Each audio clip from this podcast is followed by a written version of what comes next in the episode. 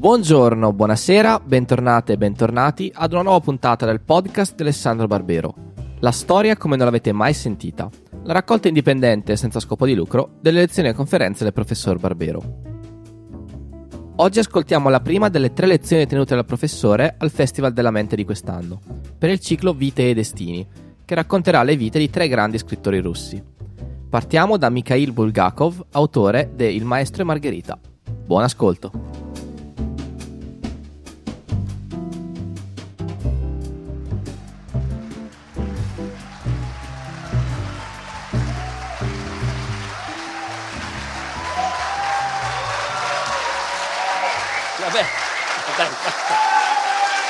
Allora,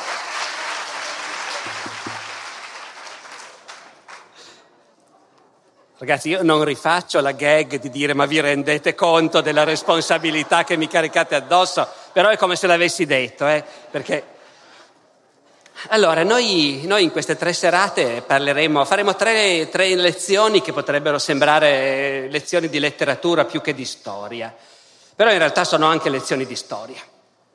Incontreremo tre grandissimi scrittori o poeti russi del Novecento e il motivo per cui parliamo di loro è un motivo assolutamente egoistico, è che a me piacciono immensamente e, e mi portano via il cuore e quindi poi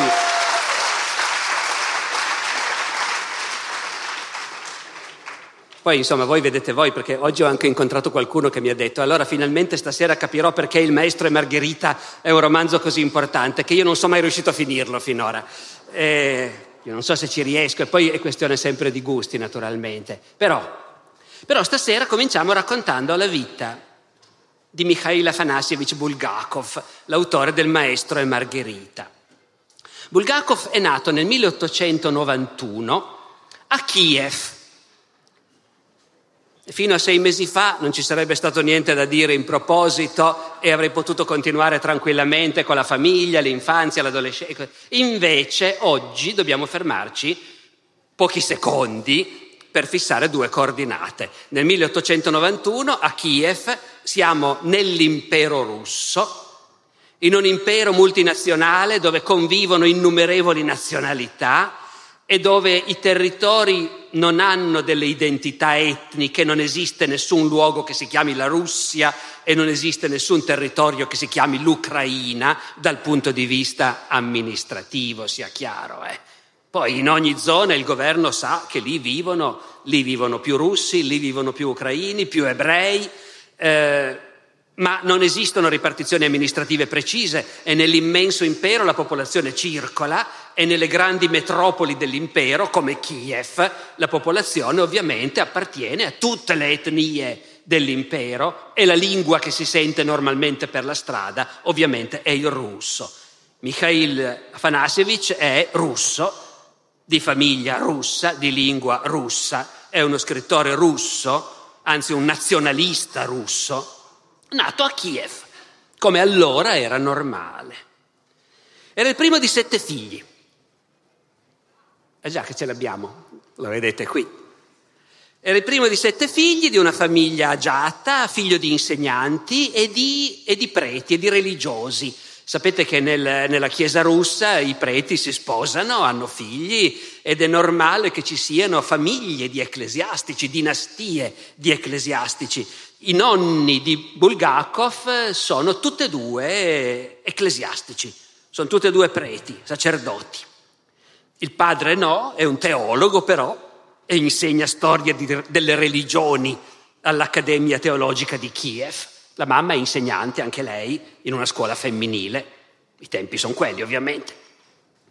Il fatto che la famiglia sia una famiglia clericale è un dato importante perché la religione, non la Chiesa, che è del tutto assente, ma la religione nel grande romanzo di Bulgakov ha un ruolo importantissimo. Bulgakov è un credente in un paese che quando lui nasce è un paese di credenti e che invece per gran parte della sua vita sarà un paese ufficialmente ateo. Appartiene, appartiene a quella generazione che è nata in quella che poi si è convenuto di chiamare la Belle Époque, l'epoca bella, Bella perché nessuno si immaginava che cosa stava per succedere. La generazione di quelli nati nel 1891 aveva un po' più di vent'anni quando è scoppiata la prima guerra mondiale. E fino a pochi giorni prima ognuno di loro aveva impostato la sua vita e anche, anche lui l'aveva impostata. Studiava medicina. La famiglia, oltre che di sacerdoti, era una famiglia di medici. Aveva due zii materni medici, che poi l'hanno anche aiutato nella carriera. E quindi, e quindi Bulgakov studia medicina da, da ragazzo di buona famiglia che ha dei mezzi, che se la cava tranquillamente, le fotografie lo mostrano appunto, quelle ancora più giovanili e ancora più un elegantone col papillon, in certe fotografie col monocolo, sempre la sigaretta in bocca naturalmente. Quando scoppia la guerra del 14, la grande guerra, si era appena sposato con la sua prima moglie, Tatiana. Ne ha avute tre di mogli, non doveva essere un uomo facile. E Tatiana è vissuta fino a 90 anni e noi abbiamo i suoi ricordi. Abbiamo i ricordi di questo matrimonio con questo giovanotto, studente in medicina, di buona famiglia, però non è che i soldi, ecco, uscissero proprio da tutte le parti, anzi, perché dice Tatiana, Mikhail era, era uno spendaccione, non era mica capace di fare economia. I soldi arrivavano e uscivano, i genitori ci aiutavano, però, dice Tatiana, in quei primi anni, in quei primi tempi del matrimonio, tante volte non c'era un soldo, non c'era un rublo. Tatiana, andiamo a pranzo dalla mamma, si accorge che non ho più l'anello e la catenina. Ecco, tutto dallo strozzino.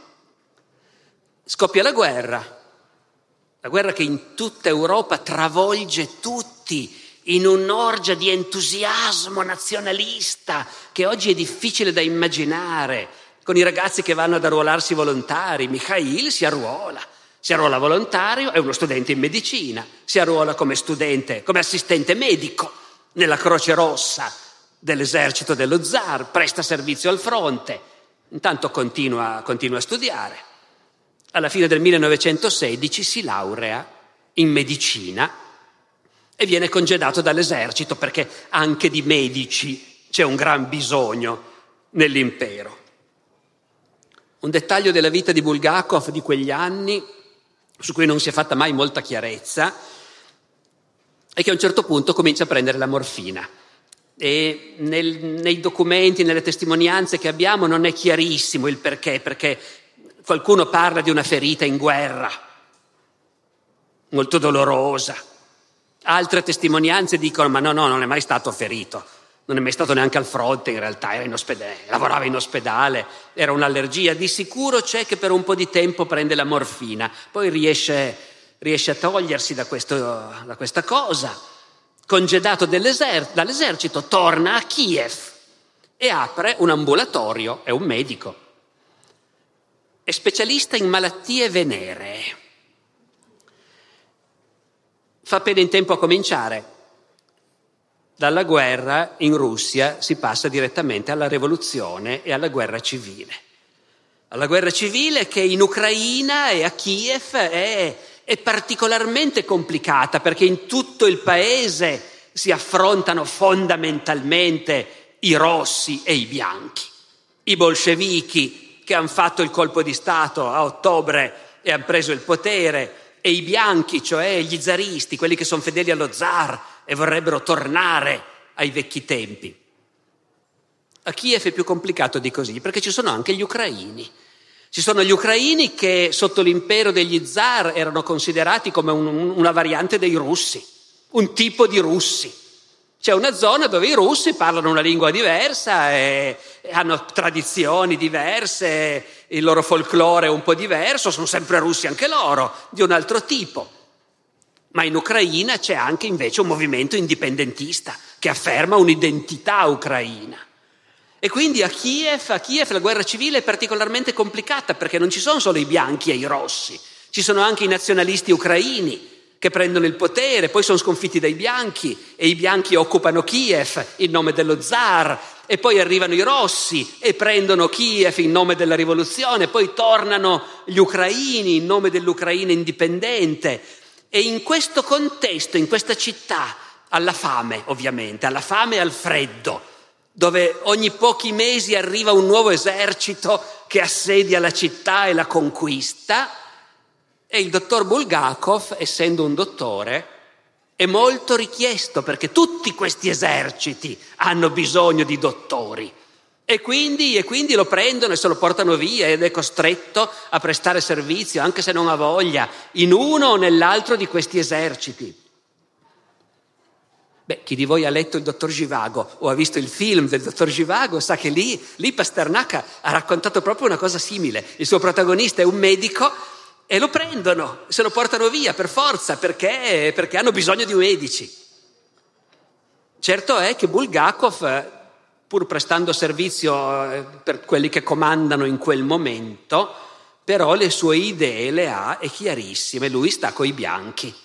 Lui è coi bianchi, è con lo zar e il servizio su cui siamo meglio informati lo presta in un reggimento cosacco dell'Armata Bianca, che è impegnato anche nel Caucaso in operazioni contro i montanari musulmani del Caucaso, perché è già complicato allora quel mondo, mica solo adesso, con i ceceni, no, ecco. E anche i suoi fratelli sono ufficiali dell'Armata Bianca. E poi la guerra civile finisce e i bianchi perdono e l'armata bianca viene sciolta e quelli che possono scappano all'estero e tutta la famiglia di Mikhail Afanasievich scappa all'estero e lui no perché nel Caucaso si è preso il tifo e quindi è bloccato in ospedale e quando guarisce ormai è tutto finito, gli altri sono scappati e lui è lì in Unione Sovietica. E a questo punto decide di mandare al diavolo la medicina e di fare quello che in realtà ha sempre avuto voglia di fare, cioè scrivere. C'è una lettera del primo febbraio 1921 al fratello a Parigi, credo. Ho rimandato per quattro anni quello che avrei dovuto cominciare a fare già da un pezzo. Scrivere. Scrive. Scrive racconti, li pubblica. Scrive per il teatro soprattutto. Qui dobbiamo aver presente una cosa che nel nostro mondo oggi è morta e sepolta.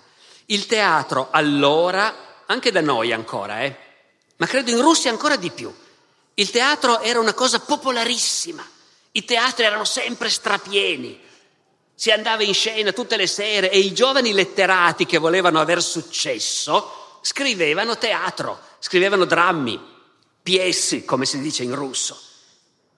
Bulgakov scrive per il teatro, riesce a farsi mettere in scena in diverse città di provincia e, e poi però, poi nel dicembre del 1921 si trasferisce a Mosca, perché la Russia è uno di quei paesi dove fra la capitale e tutto il resto del paese c'è un abisso e tutto quello che conta è concentrato nella capitale. Nella capitale il livello culturale, il livello di vita è tutta un'altra cosa rispetto alla provincia immensa.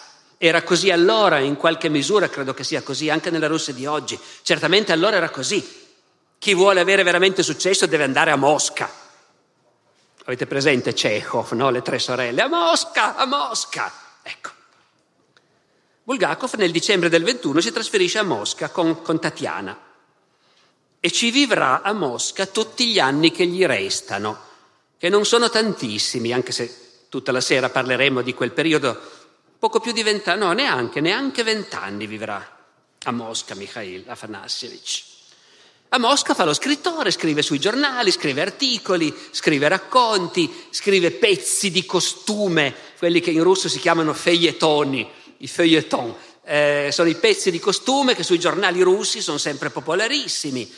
E pian piano, pian piano intanto la guerra civile è finita. I rossi hanno vinto, l'Unione Sovietica si è stabilizzata, anche se nessun paese straniero la riconosce. E la vita intellettuale a Mosca è vivacissima. Si fa cinema, si fa grafica, si fa teatro, si fa poesia in apparenza un'incredibile libertà creativa, in apparenza e anche in realtà. Però al tempo stesso comincia anche la burocratizzazione della vita culturale. Lo Stato sovietico vuole sapere cosa succede, vuole organizzare, vuole controllare. Nasce l'Unione degli scrittori e Bulgakov nel 23 entra nell'Unione degli scrittori. Vanno avanti in parallelo la vita pubblica dello scrittore, dell'uomo di teatro e la vita privata. Nel 24 divorzia da Tatiana, che appunto vivrà fino a 90 anni, gli sopravviverà di tanto, tanto tempo e avrà modo di raccontare in un altro mondo ormai, in un'altra epoca, di raccontare di quegli primi anni.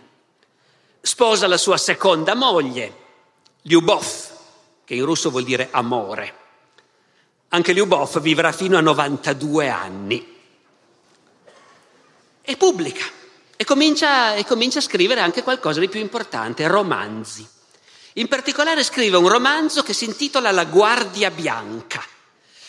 La Guardia Bianca è il termine in cui in gergo sovietico si indicano i bianchi, appunto, zaristi, i rossi sono le guardie rosse e i bianchi sono le guardie bianche.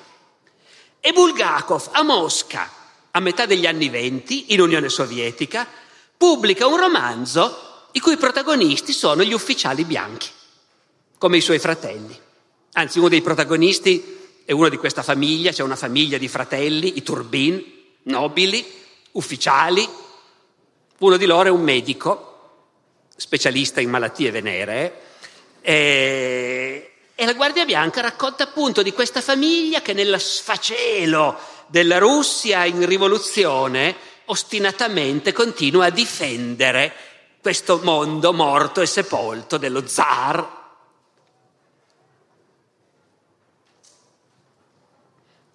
Ovviamente non è che nella Mosca sovietica di metà anni venti eh, le autorità siano entusiaste di un autore di teatro e di romanzi che pubblica libri in cui si, i cui protagonisti sono gli ufficiali bianchi. Per cui, per cui comincia ad avere dei problemi. Scrive anche un dramma in cui parla appunto del dramma dei bianchi della loro emigrazione, la fuga si intitola. Quello non, non glielo mettono in scena. I responsabili trasmettono un rapporto alle alte sfere in cui spiegano che questo dramma di Bulgakov non è mica il caso di metterlo in scena, glorifica l'emigrazione, quelli che sono scappati, e i generali bianchi. Risultato, inevitabilmente la polizia politica comincia a interessarsi di lui. La polizia politica, che negli anni della rivoluzione si chiamava la CECA, la commissione straordinaria, e che poi cambierà nome parecchie volte, adesso negli anni venti si chiama la GPU. Nel 1926 la GPU fa una perquisizione a casa di Bulgakov a Mosca. Gli sequestrano il diario e il dattiloscritto di un romanzo che si intitola Cuore di cane, in cui si racconta di uno scienziato che al giorno d'oggi nella Mosca sovietica, eh, uno scienziato geniale, assolutamente reazionario, anticomunista, ma siccome è un grandissimo medico e i capi si curano da lui, fa tutto quello che vuole, vive in un grandissimo appartamento, se qualcuno gli rompe le scatole si attacca al telefono quando arriva il capo, il capo, il capo fabbricato, proletario, a protestare, perché il dottore da solo occupa sei stanze mentre gli altri stanno tutti, due famiglie in una stanza. Com'è che il dottore occupa sei stanze? Ne deve cedere qualcuna? Il dottore dice, in effetti avevo intenzione di chiederne una settima perché sei non mi bastano. E quando il capofabbricato minaccia, denunce, proteste, il professore prende il telefono, dice passatemi un po' il Cremlino. Dice, ah, eh, un nome qualunque. Buongiorno, buongiorno, senta, la sua operazione devo rinviarla perché qui ho dei problemi con l'alloggio. Lo scienziato non ha un problema al mondo e trapianta, fa un trapianto di cuore mirabolante, trapianta il cuore di un cane in un malato di cuore. Col risultato che col tempo il malato, che apparentemente guarisce, l'operazione riesce perfettamente, poi pian piano il malato comincia a trasformarsi in cane. Questo è il romanzo che Bulgakov aveva appena terminato quando la GPU, la polizia politica, perquisisce casa sua, gli confiscano il romanzo, gli confiscano il diario. Il romanzo finisce direttamente sul tavolo del capo della censura, Pavel Ivanovich Liebedev Poliansky, il quale fa rapporto al comitato centrale del partito dichiarando che questo romanzo di Bulgakov è chiaramente controrivoluzionario. Ora vorrei farvi notare una cosa che quando parliamo di queste vicende sembra sempre ovvia. La Russia è piena di scrittori, di poeti, di drammaturghi. Il comitato centrale del partito che dirige l'Unione Sovietica che dirige la vita economica, la politica estera di questo immenso impero, si fa fare un rapporto sul romanzo che è stato confiscato a casa dello scrittore Bulgakov. Vogliamo sapere cosa sta scrivendo perché, per disgrazia di tutti questi scrittori, il potere sovietico dà agli scrittori un'importanza immensa alla parola scritta e alla parola stampata si dà un'importanza gigantesca e quindi di ogni parola il potere vuole essere informato. Il romanzo non si pubblica. Il diario dopo un po' glielo restituiscono. Bulgakov, avendo capito l'aria che tira, brucia il diario e non ne terrà mai più uno, avendo imparato. Dopodiché noi il diario che lui ha bruciato, naturalmente ce l'abbiamo, perché la GPU prima di restituirglielo ne aveva fatto una copia. E dopo la caduta dell'Unione Sovietica gli studiosi sono andati in folla negli archivi del KGB, come ormai si chiamava la polizia politica, e hanno trovato tutto. E quindi hanno trovato anche il diario che Bulgakov aveva bruciato. Continua a lavorare, la polizia però lo tiene d'occhio, ogni tanto lo convocano. In una convocazione, nel, sempre nel 26, abbiamo il verbale, gli dicono ma lei, lei non è mica tanto favorevole al potere sovietico, vero? E Bulgakov testualmente, ma in passato non lo ero. Nelle mie prime opere avevo un atteggiamento critico, negativo verso la Russia sovietica. La mia simpatia era totalmente dalla parte dei bianchi. Ora, voi sapete che nel corso degli anni venti in Unione Sovietica si combatte una lotta di potere senza esclusione di colpi, c'è una progressiva chiusura e c'è il progressivo trionfo di uno dei concorrenti per il potere supremo, Stalin, il quale progressivamente liquida i suoi avversari e si impone come unico padrone, lo chiamavano proprio così a un certo punto, eh? era diventato normale fra i suoi collaboratori chiamarlo così Hasiain, il padrone. Stalin sta diventando il padrone dell'Unione Sovietica. E Stalin vuol sapere tutto, vuol tenere d'occhio tutto, vuol tenere d'occhio gli scrittori e i poeti perché attribuisce anche lui personalmente una enorme importanza a quello che fanno e scrivono gli scrittori e i poeti.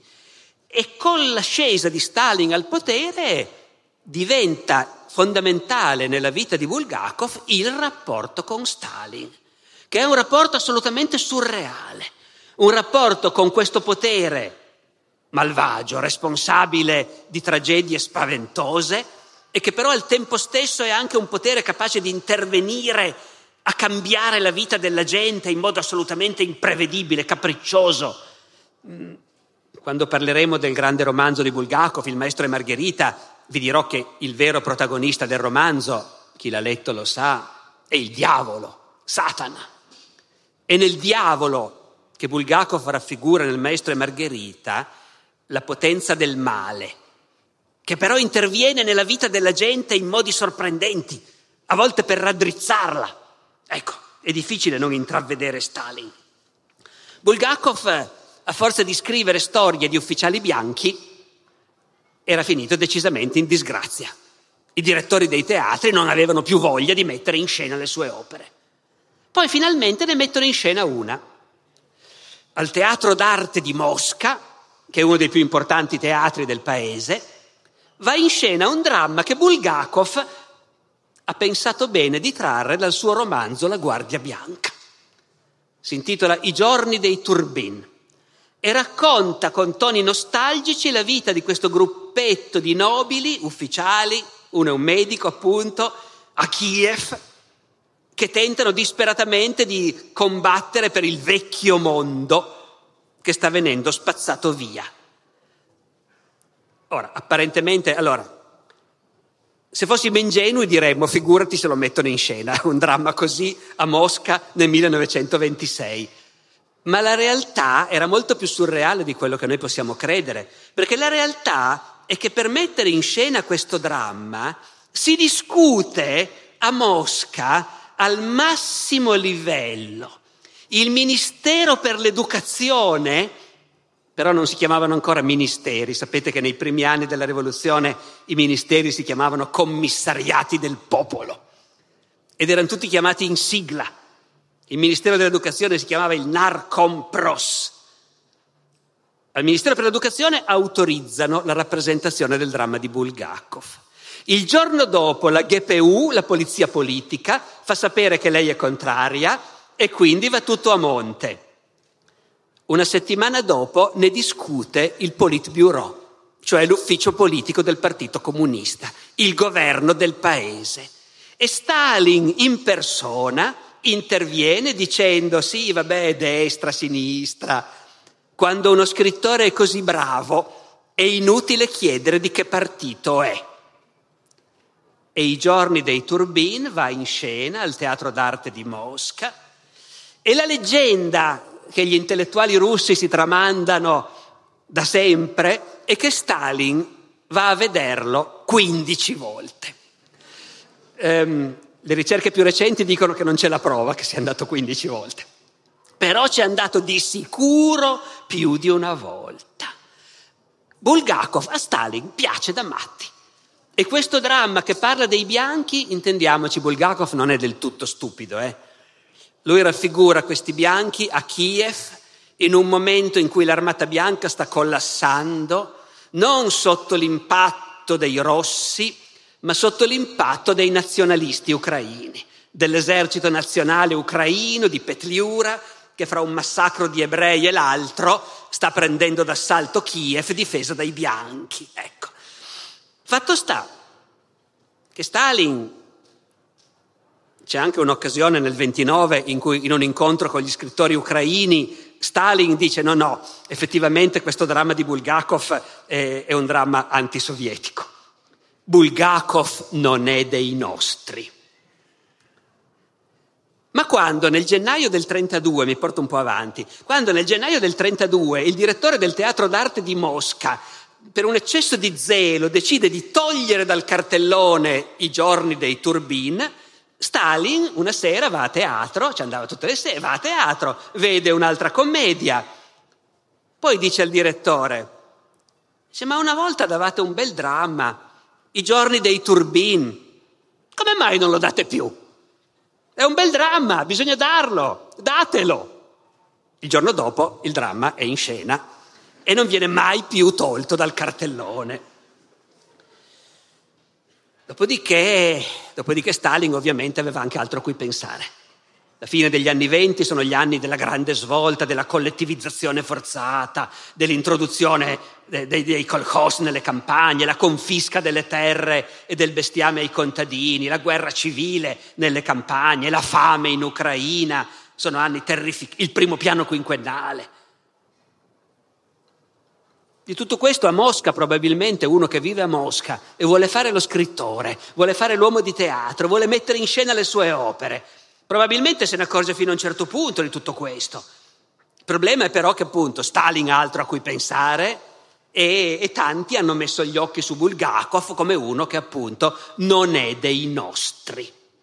E quindi, e quindi diventa sempre più difficile mettere in scena i suoi drammi. E se non metti in scena niente non guadagni neanche niente, naturalmente. E non solo, come succede quando in quel mondo di, di letterati, dove tutti stanno ben attenti a vedere da che parte va il potere, da che parte oscilla la fortuna, e quando si comincia a capire che Bulgakov non è più tanto protetto, non è più tanto garantito, allora ci sono anche quelli che cominciano a denunciarlo, a scrivere, i collettivi di attori che scrivono alle autorità dicendo ma questo drammaturgo è antisovietico in realtà, basta, non mettetelo più in scena. Alla fine non c'è più niente di suo in scena. Nel 1930 esce una grande enciclopedia letteraria in Unione Sovietica e l'enciclopedia letteraria del 1930 dedica una lunga voce a Bulgakov, molto dettagliata, piena di informazioni, che dice che è uno scrittore interessante, però, però non è dei nostri, appunto, appartiene a un'altra classe sociale appartiene a un altro mondo. Cito dall'enciclopedia letteraria del 1930, voce Bulgakov. Mikhail Bulgakov non è riuscito né ad apprezzare la morte del vecchio né a capire la costruzione del nuovo. Certo, si è rivolto alla letteratura con la coscienza della morte della sua classe, la vecchia borghesia, la vecchia aristocrazia zarista, Certo che lui ha capito che è morta, ma non ha preso la vittoria del popolo con gioia, ma con dolorosa rassegnazione. Tutto il percorso artistico di Bulgakov è il percorso di una persona ostile per appartenenza di classe alla realtà sovietica. E Bulgakov, nella primavera del 1930, distrutto dalla totale ostilità di tutto il mondo letterario, dall'impossibilità di pubblicare o di mettere in scena le sue cose, scrive una lettera al governo sovietico in cui denuncia con un tono quasi isterico la persecuzione di cui da anni è vittima. Bulgakov scrive questa lettera che è pubblica e si trova in internet dice, ho una cartella con tutti i ritagli di stampa che mi ha dedicato la stampa sovietica in dieci anni di attività letteraria. Sono 301 articoli e di questi tre sono elogiativi, 298 ostili e insultanti. E cita, cita questi articoli di critici sovietici che dicono questa vecchia puttana dell'aristocrazia zarista, quest'uomo di un passato morto, sepolto, che non ha più nessun motivo di esistere. E alla fine di questa sua lettera dice, o mi date un lavoro o mi lasciate andare via. Io mi rivolgo all'umanità del potere sovietico e chiedo che a me, scrittore, che non posso essere utile qui da me in patria, magnanimamente sia concessa la libertà di andarmene, cioè e se no che gli diano un lavoro, qualunque lavoro, in teatro, anche come manovale di scena. Se anche questo non è possibile, chiedo al governo sovietico di fare di me quel che ritiene necessario, ma in qualche modo farmi qualcosa, perché io, drammaturgo, autore di cinque drammi, conosciuto in Unione Sovietica e all'estero, in questo momento mi trovo davanti solo la povertà, la strada e la rovina. Questa lettera è del 28 marzo 1930. E può darsi che la risposta che riceve l'avrebbe ricevuta comunque. Pare che la cronologia dica che in realtà eh, Stalin ha letto questa lettera e aveva intenzione di rispondere positivamente già, già già prima di quello che sto per dirvi, ma quello che sto per dirvi sicuramente ha cambiato la situazione. La lettera è del 28 marzo 1930. Il 14 aprile si suicida Majakovsky, il poeta della rivoluzione, il poeta più popolare che aveva sposato in pieno la causa bolscevica, la causa rivoluzionaria, il poeta coccolato e portato in palmo di mano dal potere, il protagonista della vita culturale sovietica che nel 1930 si ammazza, per ragioni private ma anche per ragioni, come dire, di totale perdita di fiducia in quello che sta succedendo. La morte di Majakovsky è una sola fra le morti, i suicidi dei poeti sono frequenti in quegli anni. C'è un libro famoso di, di, uno, di un linguista sovietico, Romano Jacobson, che si intitola Una generazione che ha dissipato i suoi poeti. Al momento della rivoluzione in Russia c'è una generazione di poeti straordinari. Tanti di loro si sono suicidati negli anni successivi.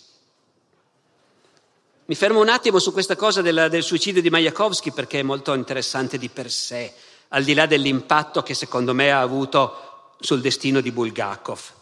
Sapete, Majakovsky scrive una lettera di, di commiato prima di suicidarsi. Scrive a tutti, se muoio non incolpate nessuno. E per favore niente pettegolezzi, il defunto non li poteva sopportare. Per noi italiani è una frase importante. Conosceva sicuramente questa lettera Cesare Pavese, che vent'anni dopo si è ucciso e ha lasciato un biglietto, Pavese, in cui scriveva perdono a tutti e a tutti chiedo perdono. Va bene? Non fate troppi pettegolezzi. Così Majakovsky, dopo aver scritto niente pettegolezzi, dice mamma, sorelle, compagni, perdonatemi. Non è una soluzione, non la consiglio a nessuno, ma io non ho altra scelta. Lilia, amami. Lilia Brick, la sua donna. Compagno governo, la mia famiglia è Lilia Brick, la mamma, le mie sorelle. Se farai in modo che abbiano un'esistenza decorosa, ti ringrazio.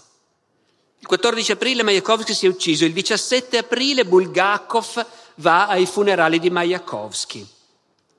E il giorno dopo succede una di quelle cose che ancora oggi rendono l'Unione Sovietica un paese così difficile da capire, così surreale. Perché a casa di Bulgakov squilla il telefono, lui faceva la pennichella dopo pranzo, lo svegliano, dice c'è Stalin al telefono. E Stalin gli dice, ma è vero che vuole andare all'estero?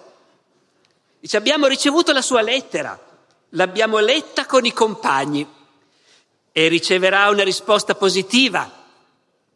Ma è proprio vero che lei vuole andare all'estero. Non ne può proprio più di noi. Sono andato a vedere, si potrebbe anche tradurre l'abbiamo proprio stufata. Ecco. E Bulgakov dice, ci ho pensato molto.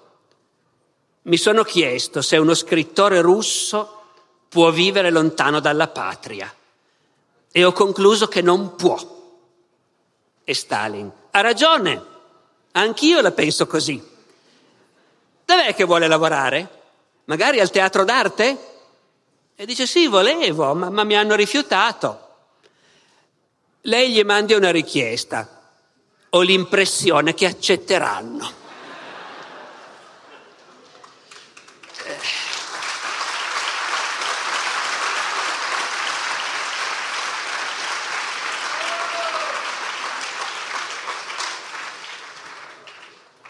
Il giorno dopo Bulgakov viene assunto come aiuto regista al teatro d'arte. E allora il compagno governo non voleva altri suicidi, questo, questo è evidente, in quel momento basta, è bastato Majakovsky. Però al tempo stesso il fatto che a Stalin Bulgakov piace, gli piace moltissimo e farlo ammazzare gli seccherebbe un pochino. E quindi per il momento lo facciamo lavorare. E che Stalin si sia un po' tormentato su questa cosa, lo sappiamo perché chiede anche consiglio. C'è una sua corrispondenza con quello che è il più famoso degli scrittori russi ufficiali, comunisti, approvati, Maxim Gorky. Grande scrittore, però scrittore realista, oggi sembra un po' superato a rileggerlo oggi, all'epoca famosissimo in tutto il mondo, grande sostenitore del potere sovietico. C'è una lettera di Gorky a Stalin qualche mese dopo, in cui Gorky dà a Stalin il suo parere su Bulgakov.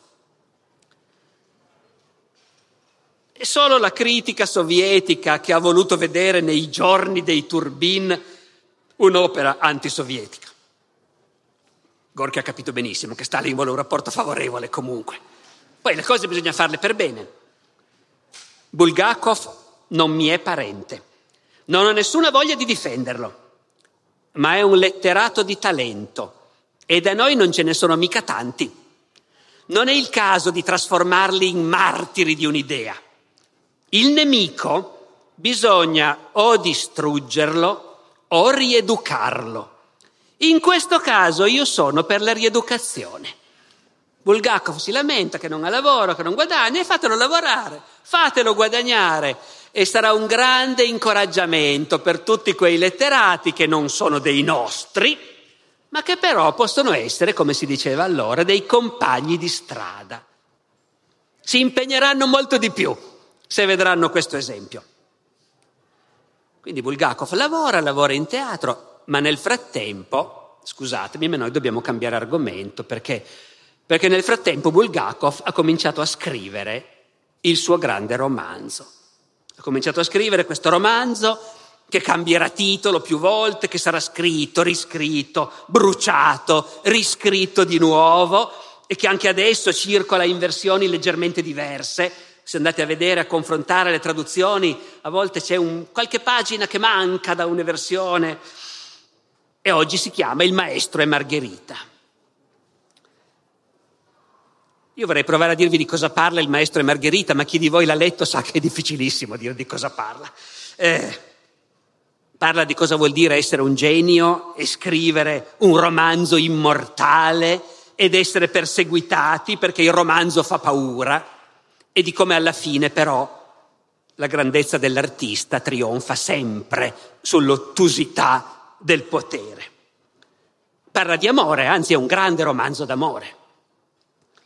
E parla della Mosca sovietica, della Mosca degli anni 20 e 30, con tutta la sua voglia di normalità piccolo borghese, con tutte le meschinità, i carrierismi, gli arricchimenti sospetti e al tempo stesso la sensazione della tragedia incombente, perché mentre ognuno bada alla sua carriera, ai suoi intrighi, a ottenere quel posto, a ottenere l'aumento, mm, ogni tanto qualcuno sparisce e non se ne sa più niente.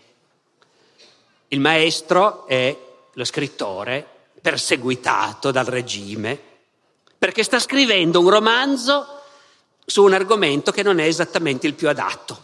Gesù e Ponzio Pilato. E Margherita è la sua donna, è lei che l'ha soprannominato il maestro. E il maestro sta scrivendo questo grandioso romanzo, però non lo può finire perché, perché, perché l'hanno mandato in clinica psichiatrica. Molti capitoli del Maestro e Margherita sono i capitoli del romanzo su Ponzio Pilato che il Maestro sta scrivendo. Quindi una prima cosa da chiarire è che in questo romanzo ci sono due romanzi in uno. C'è il romanzo di Bulgakov che si svolge a Mosca e c'è il romanzo del Maestro che si svolge a Gerusalemme sotto il regno di Tiberio e il governo di Ponzio Pilato ma non ho ancora detto in realtà qual è il protagonista, l'ho detto prima, vabbè l'ho detto prima, lo sapete, il vero protagonista del libro è il diavolo. È il diavolo che si presenta a, Sat- a-, a Mosca, nella Mosca sovietica, con l'idea di andare a vedere che razzo di posto è questa Unione Sovietica e di giocare un po' di scherzi tremendi ai moscoviti e al potere sovietico. Vi racconto come comincia il romanzo. Capitolo primo. Titolo del capitolo, non parlate mai con gli sconosciuti. Siamo a Mosca, in un giardino pubblico, gli stagni del patriarca, siamo in una calda serata di primavera, di maggio, e ci sono, eh, notate che una delle magie di questo romanzo è che si svolge a Mosca, in una Mosca vera, perfettamente riconoscibile, con tutti gli indirizzi. Quei giardini pubblici sono ancora lì.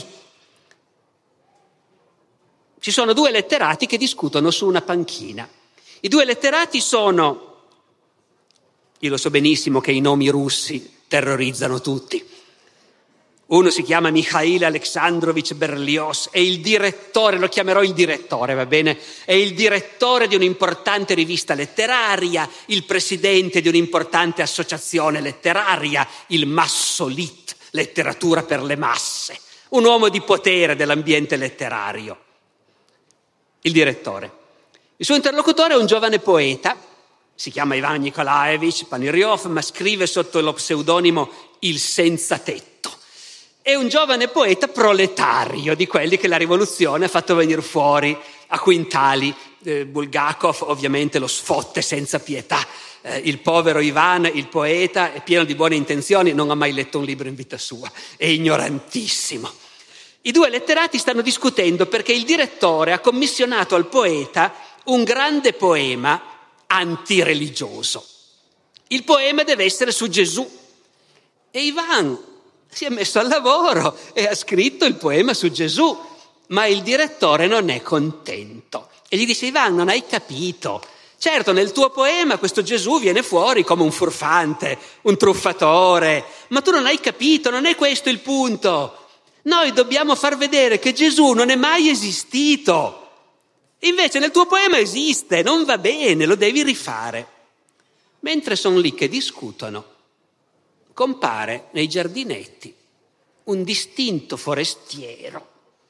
È molto alto, molto ben vestito, si vede subito che non è russo, anche se non si capisce bene di che nazionalità sia. Lo vedono arrivare, il direttore dice mm, un polacco, eh, e là il poeta dice mm, un inglese.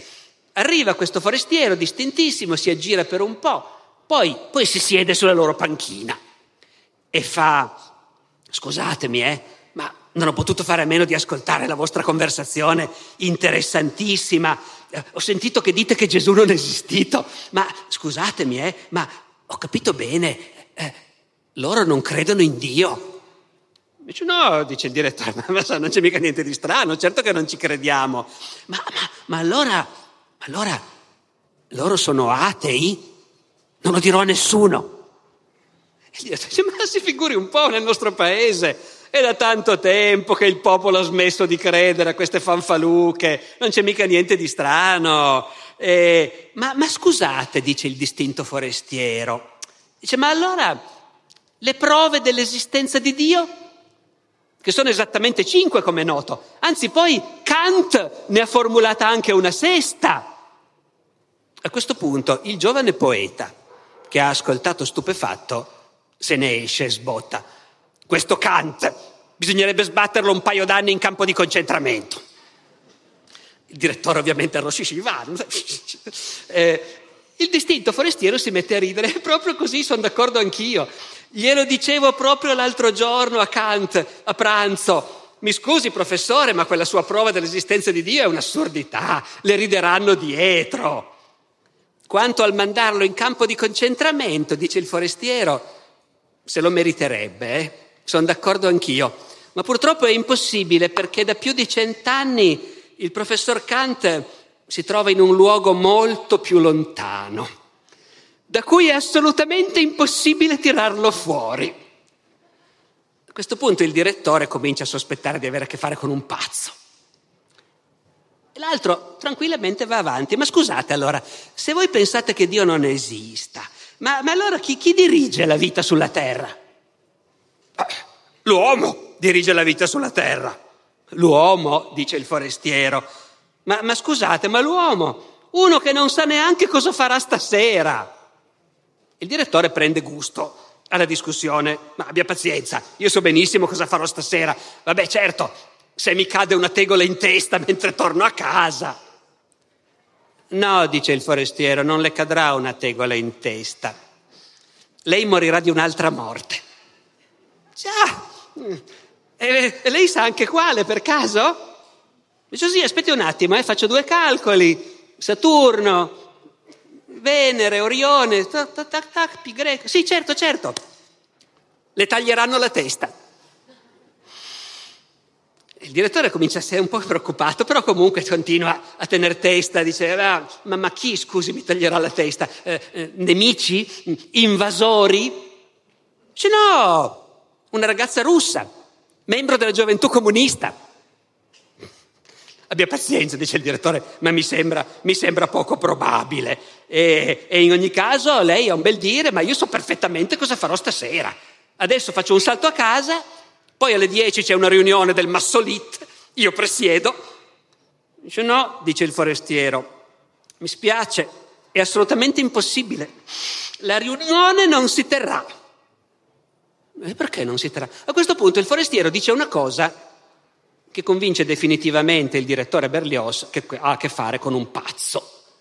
Perché il forestiero dice, No, no, la riunione non si terrà perché Annushka ha già comprato l'olio di girasole e lo ha anche già versato. E quindi mi dispiace, ma la riunione non avrà luogo. A questo punto il direttore e il poeta chiedono congedo per un altro. Dice, scusi, eh, dovremmo dirci una cosa. Prego, prego. Ma Ivan, ma secondo te è pazzo? No, no, secondo me non è pazzo, è una spia straniera. Anzi, non è neanche una spia straniera. Hai sentito come parla russo? Dice, ma in certi momenti ha un accento straniero. Sì, ma in altri momenti lo parla perfettamente. Guarda che è un emigrato. Dobbiamo denunciarlo. Bisogna telefonare. Sì, sì, hai ragione, hai ragione. Però andiamo un po' a vedere. Appena tornano alla panchina, il forestiere dice, ah scusate, eh, posso capire che abbiate dei sospetti, non mi sono presentato, dice, questo ci ha ascoltato, ha sentito tutto, eh, non mi sono presentato, abbiate pazienza, tira fuori un biglietto da visita, intestato al professor Voland. Dice, io sono un esperto di magia nera, sono stato convocato a Mosca per esaminare certi manoscritti medievali, il medioevo viene sempre fuori comunque in un modo o nell'altro, eh, ah, e i due, accidenti, ha capito, allora poi c'è questa battuta che io trovo meravigliosa in cui eh, il direttore gli dice ma lei è tedesco? E il forestiero dice mm, ci penso, dice, oh, sì, sì, direi tedesco. E, e dopodiché si china all'orecchio dei due e gli fa comunque tengano presente che Gesù è esistito. Dice ma scusi, abbia pazienza, è facile dirlo così, ci vogliono delle prove e neanche di prove c'è nessun bisogno. Ve lo racconto io com'è andata.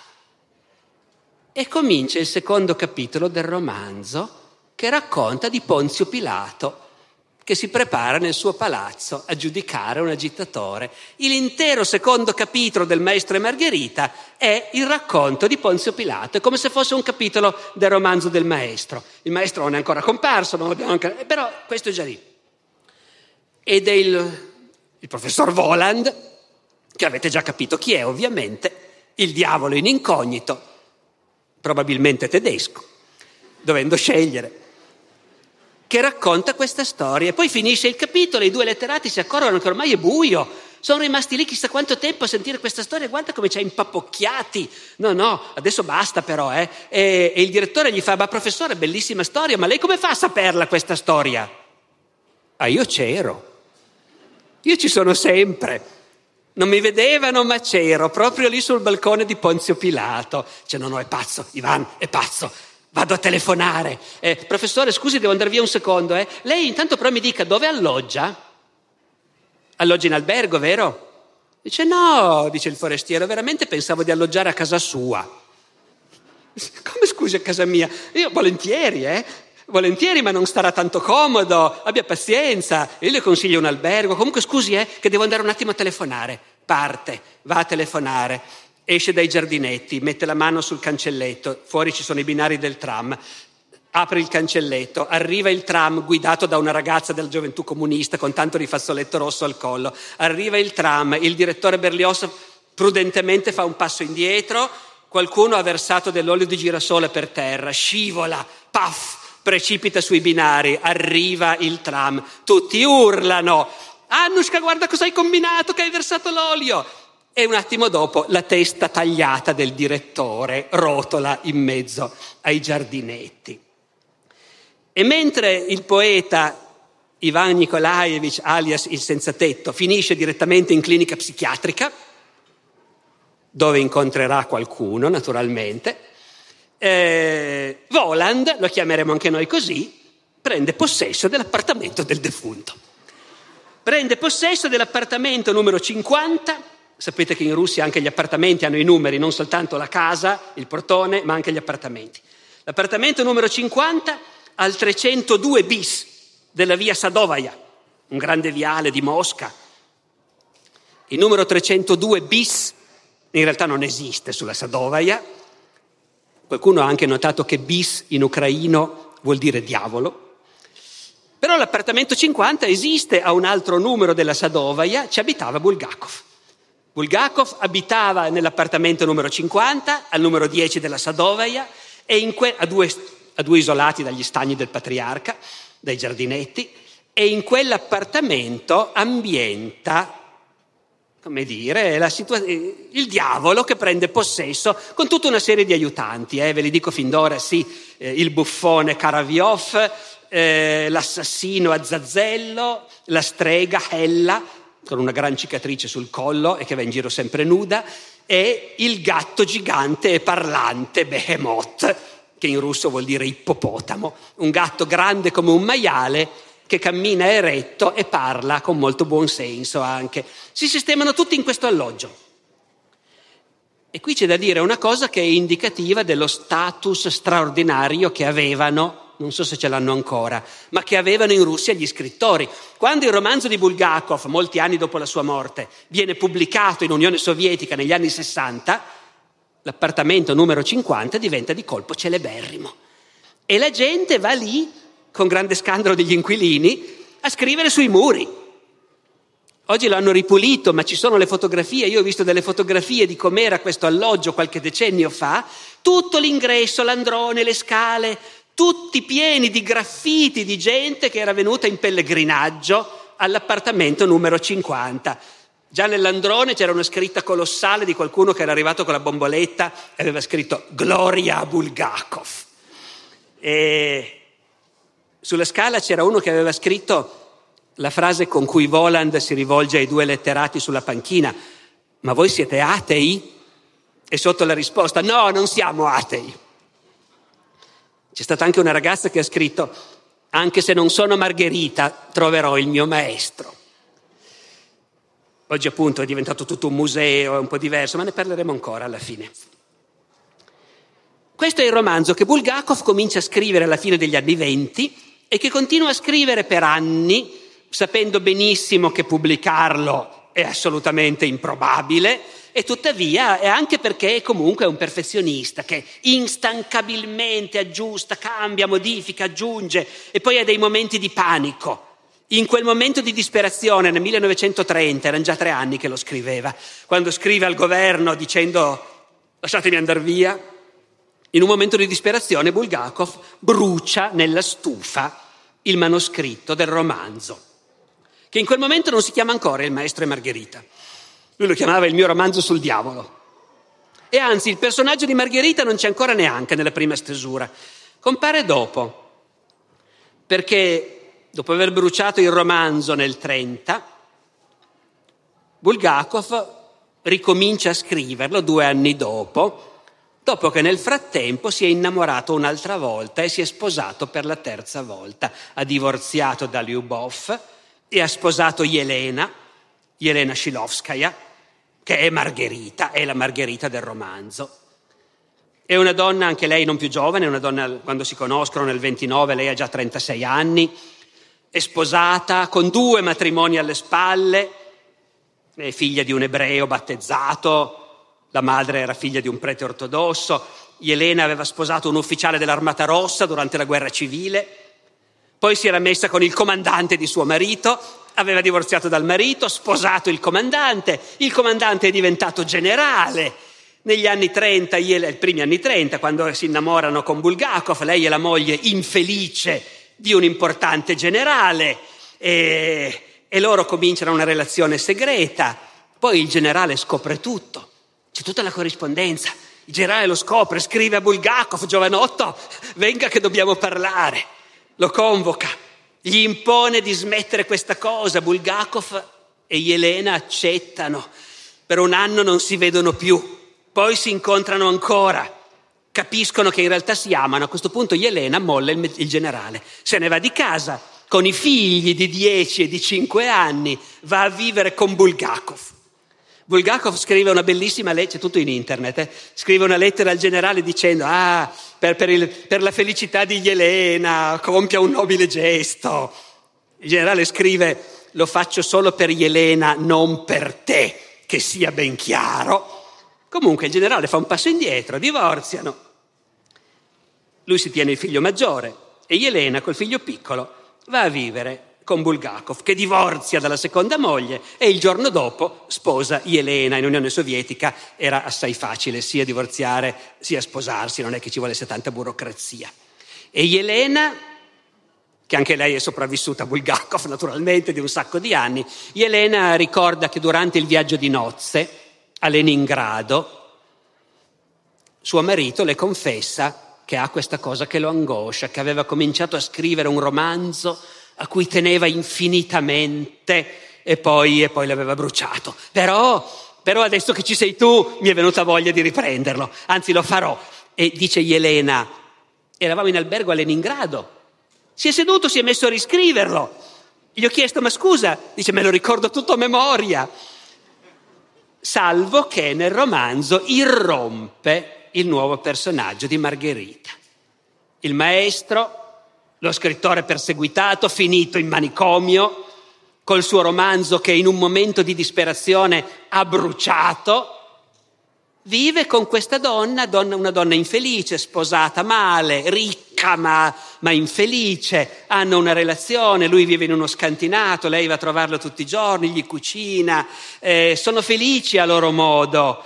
E poi e poi il maestro è sparito, che è in clinica psichiatrica, lo sappiamo noi, ma non lo sa Margherita. Lei sa solo che, che il suo amante è sparito. E a questo punto, avendo costruito questa trama, Bulgakov riesce a farla incontrare con la storia di Voland, con la storia del diavolo in missione a Mosca, il quale compie, nel frattempo ha fatto un'infinità di cose divertentissime che non sto a raccontarvi, le leggerete nel romanzo, ma a un certo momento le due trame si incrociano. Perché il momento culminante del soggiorno di Voland a Mosca consisterà in un grande ballo notturno che darà per un'infinità di morti, di dannati, di gente che uscirà dall'inferno per partecipare a questo ballo. E per tradizione ci deve essere una strega che faccia da regina del ballo al braccio del diavolo, a ricevere per tutta la notte questa moltitudine di dannati che si accalcheranno per renderle omaggio. E il diavolo fa cercare per Mosca una strega. E uno dei suoi adepti gli segnala Margherita. E quindi un giorno Margherita, disperata, che sta pensando di buttarsi nel fiume, perché il suo matrimonio è infelice e il suo amante è sparito, Margherita si vede contattare da un tipo assai sinistro che a nome di un ricco straniero le fa una strana proposta. Prima a un certo punto Margherita pensa che vogliono portarsela a letto, dice che sono pronta a tutto ormai, poi, poi dicono no, niente di tutto questo. Noi vogliamo soltanto trasformarla in una strega e, e dovrà partecipare al grande ballo al fianco del, maestro, del nostro padrone. E, Margherita dice, vabbè, tanto peggio di così non mi può andare. Fatemi sapere cosa devo fare. Dice, niente, si deve spalmare stanotte, c'è la luna piena stanotte, vero? Perfetto. Eh, stanotte si mette nuda, si spalma questa crema su tutto il corpo, poi vedrà.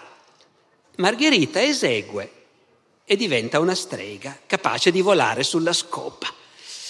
Tutta una serie di avventure di Margherita che vola nel cielo di Mosca sulla scopa, nuda, e poi finalmente approda all'appartamento numero 50, che nel frattempo è diventato un immenso palazzo sotterraneo pieno di saloni dove un'infinità di esseri spettrali ballano e via via che arrivano, ecco Voland se la tiene accanto, nuda, e tutti quelli che arrivano si inchinano davanti a lei, le baciano il ginocchio, c'è tutta una sfilata di grandi criminali del passato e della storia russa e anche criminali comuni Margherita viene colpita in particolare da un personaggio, è una ragazza, è una ragazza che si chiama Frida, è una dannata, è dannata perché ha ammazzato il suo bambino. Oh, tenete presente, fra le mille chiavi di lettura di questo romanzo complicatissimo, c'è una serie di echi del Faust, naturalmente, del Faust di Goethe, a partire dal nome Margherita. E la Gretchen, la Margherita del Faust, uccide il suo bambino, per l'appunto. No? Qui è questa Frida che ha ucciso il suo bambino e vive all'inferno una vita spaventosa perché lei l'ha strangolato l'ha soffocato con un fazzoletto e ogni giorno le portano il fazzoletto con cui lei ha ucciso il suo bambino. E Frida è talmente sofferente che quando si inginocchia davanti alla regina la implora di aiutarla. E Margherita si lascia prendere dal dolore di questa ragazza e le dice imprudentemente, va bene Frida, cercherò di fare qualcosa per te. Poi passa, passa tutta la serata, passa tutta la notte e finalmente, finalmente la festa è finita spariscono tutti. Si ritrovano intorno a un tavolo a bere l'ultimo bicchiere, Voland, il gatto parlante, i suoi aiutanti, diabolici e Margherita. Si è accorta all'improvviso di essere nuda, le hanno messo addosso un mantello, è lì e pensa, vabbè, adesso, adesso vado a buttarmi nel fiume, cos'altro vuoi che faccia? Si alza, dice vado allora, Ah, notate che le avevano promesso una ricompensa, per, scusate, mi dimentico i pezzi, le avevano promesso una ricompensa di esaudire un desiderio, è anche per quello che lei è andata. Però nessuno dice niente. Margherita dice va bene, vado a buttarmi nel fiume. Si alza e dice è stato un onore, è stato un piacere, vado.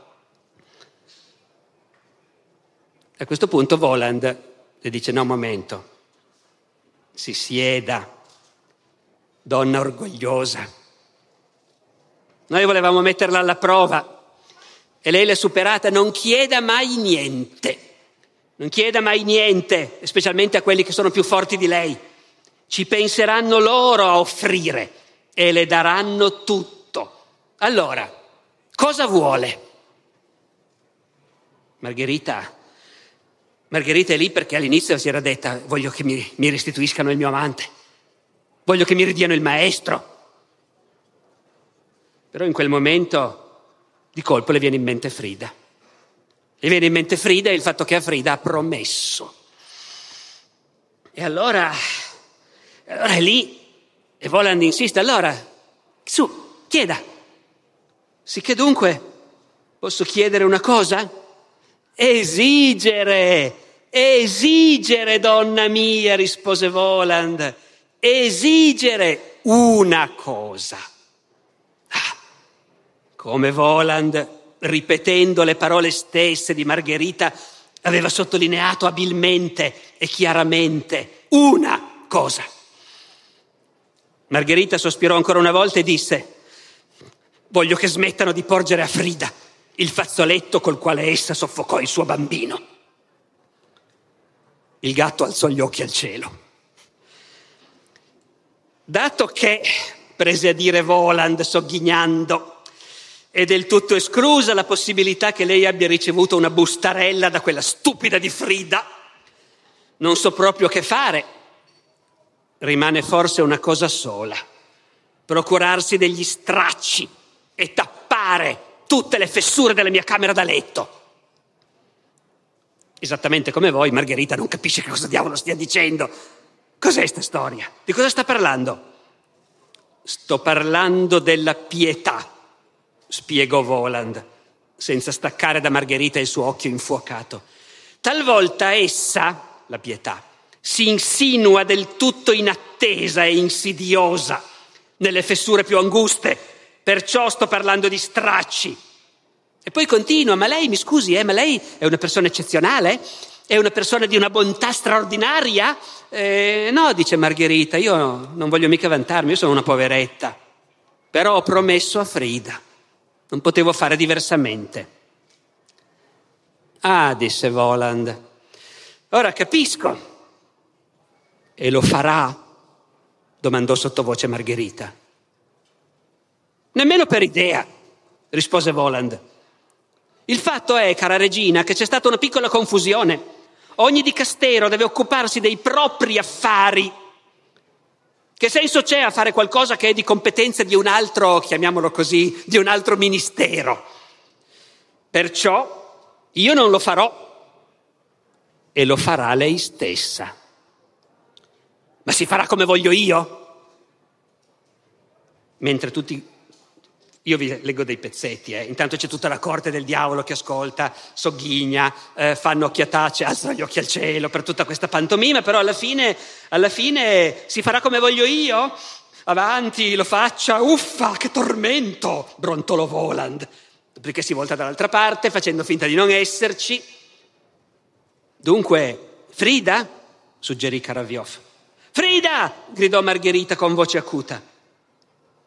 L'uscio si spalancò e una donna scarmigliata, nuda, ma che non dava più segno alcuno di essere ubriaca, irruppe nella stanza con occhi disperati e protese le due mani verso Margherita, la quale disse maestosamente, sei perdonata, non ti porgeranno più il fazzoletto. Frida cade in ginocchio, poi la portano via. Margherita si alza. La ringrazio. Addio. Beh, che ne pensi, Behemoth? disse Voland. Non vogliamo lucrare sul gesto di una persona poco pratica in una notte di festa. Si volse verso Margherita. Dunque questo non conta, perché io non ho fatto niente. Che cosa vuole per sé? Qui c'è un attimo di silenzio, uno degli aiutanti di Voland si china all'orecchio di Margherita e le fa io stavolta le consiglierei di essere un po' più pratica, perché non è detto che la fortuna duri per sempre. Voglio che subito, in quest'attimo stesso, mi venga restituito il mio amante, il maestro, disse Margherita, e uno spasimo le contrasse il viso.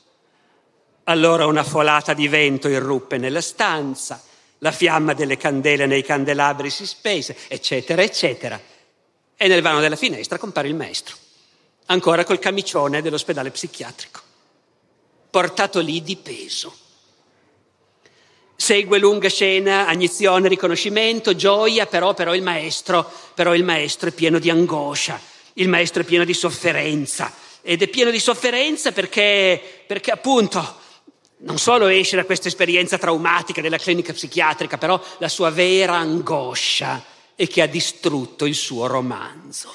Ha distrutto il suo romanzo che è il motivo per cui Margherita lo chiamava il maestro perché Margherita in quel romanzo aveva riconosciuto qualcosa, in quel romanzo che raccontava Ponzio Pilato, appunto, no? E allora il maestro è triste, cupo, e, e Margherita è tristissima anche lei, e Voland è tutto deluso, dice, ma che cosa avete, insomma? Eh, com'è che non siete contenti? E no, e Margherita spiega, Margherita, guardi, eh, anzi no, il maestro dice, no, è che io avevo scritto un romanzo, cosa vuole? Eh, e Margherita si era fatta chissà quale idea di questo romanzo. E, e Voland dice, ma un romanzo, è interessante, su cosa? Dice su Ponzio Pilato. Voland si mette a sghignazzare. ma che razza di argomento? Ma non poteva trovarne un altro, scusi, ma che roba. Eh, su, me lo faccia un po' vedere.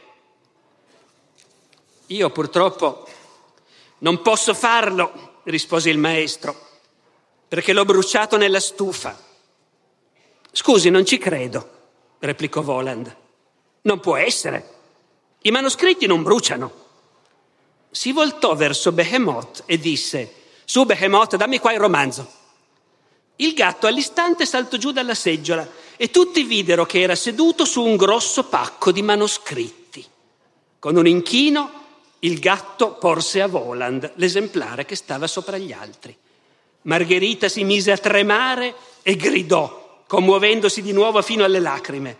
Eccolo il manoscritto, eccolo!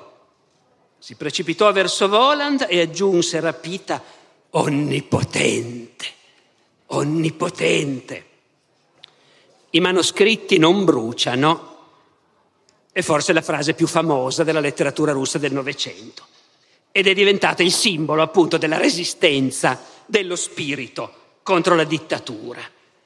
E fra l'altro, come dire, quando sono stati aperti gli archivi del KGB si è rivelata vera alla lettera perché negli archivi del KGB sono stati ritrovati appunto il diario di Bulgakov, come vi dicevo prima, e i manoscritti, le poesie, le testimonianze di un'infinità di autori, testi che si credeva fossero spariti per sempre e invece quelli della polizia politica avevano tenuto tutto, era tutto lì.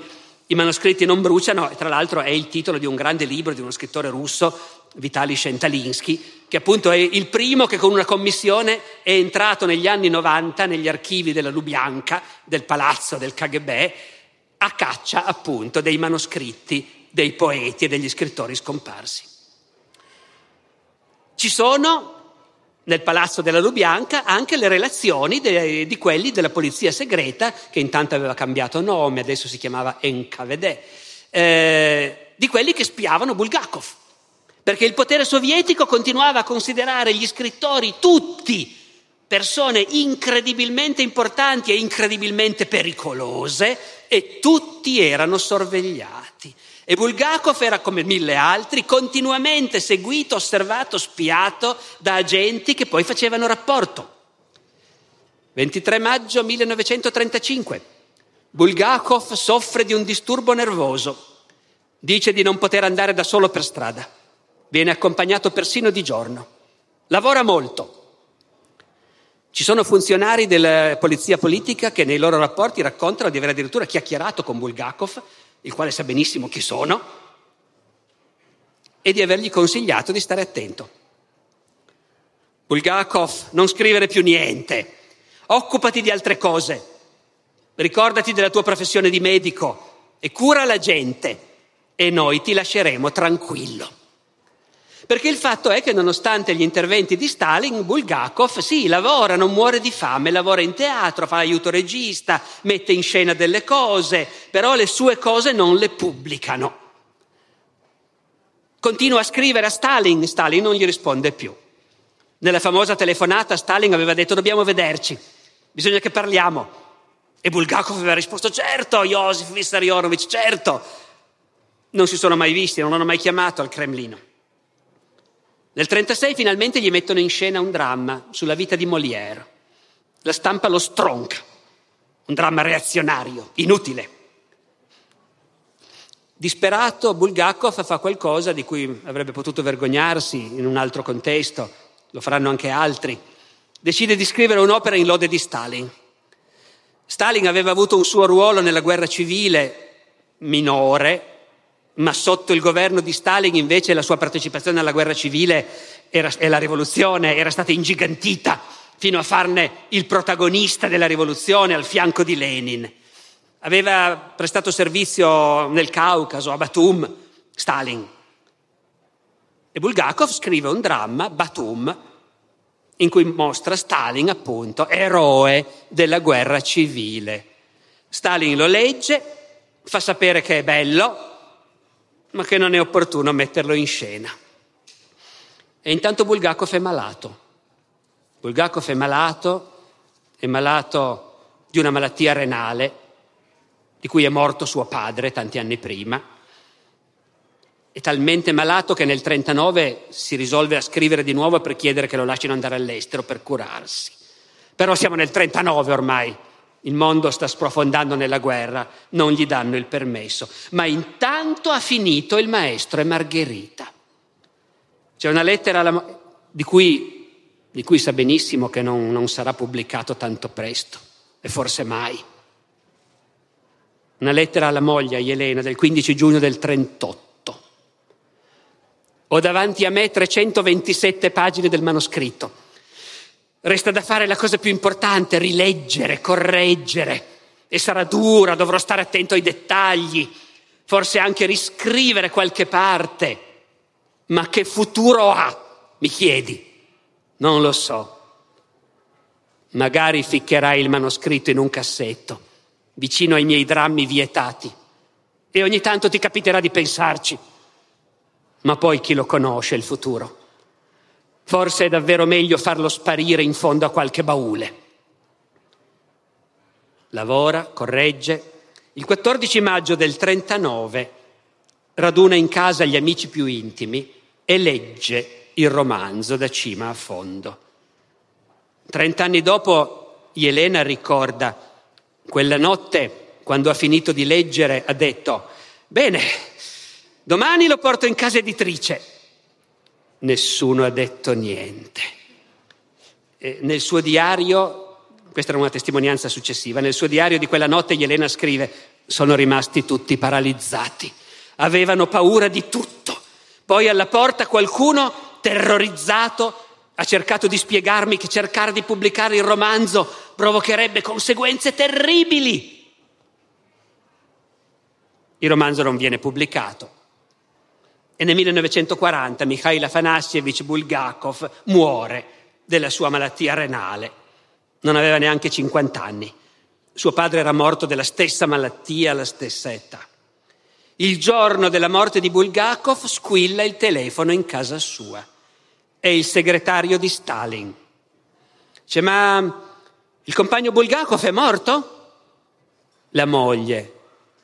Sì, è morto dall'altra parte riattaccano. Aveva fatto in tempo a finire il suo romanzo sul diavolo, come lo chiamava.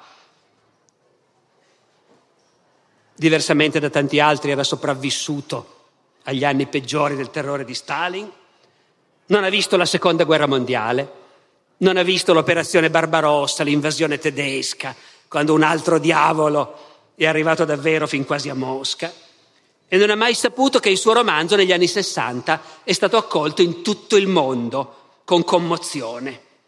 Eugenio Montale disse un miracolo. Però l'aveva profetizzato perché il maestro e Margherita parla proprio di questo, del fatto che i romanzi non bruciano e poi tornano fuori. Bulgakov è sepolto a Mosca, al cimitero di Novodievici, e oggi ci sono due musei Bulgakov a Mosca, tutti e due al numero 10 della Sadovaia, uno al pian terreno e uno al quarto piano, nell'appartamento numero 50, in concorrenza fra loro perché uno è privato e l'altro è statale. E qualche anno fa un inquilino del palazzo ha fatto irruzione nell'appartamento e ha cercato di devastare il museo, sostenendo che lì abitava ancora Satana e che bisognava esorcizzarlo. E c'è un museo Bulgakov a Kiev, nella casa in cui la famiglia di Bulgakov ha abitato dal 1906 al 1919, che è la casa in cui è ambientato il suo dramma I giorni dei Turbin. Due paesi che oggi sono in guerra l'uno contro l'altro e i cui governi si denunciano a vicenda come criminali e che onorano tutti e due lo stesso scrittore e lo sentono tutti e due come una gloria patria.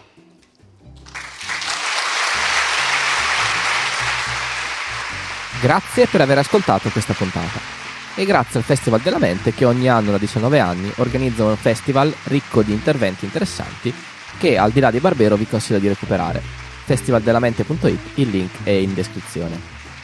Della puntata che abbiamo appena ascoltato e di molto altro parleremo questo mercoledì, il 21, sul palco della community Discord. Dalle 21 alle 22 circa chiacchieriamo in solo audio dei temi della puntata della settimana e in realtà di tutto un po' quello che ci viene in mente. Il link alla community è in descrizione. La musica è come sempre la bossa antico di Kevin MacLeod in Competech.com pubblicata con licenza Creative Commons CC BY 4.0. Ci sentiamo la settimana prossima con una nuova puntata del podcast Alessandro Barbero. Ciao!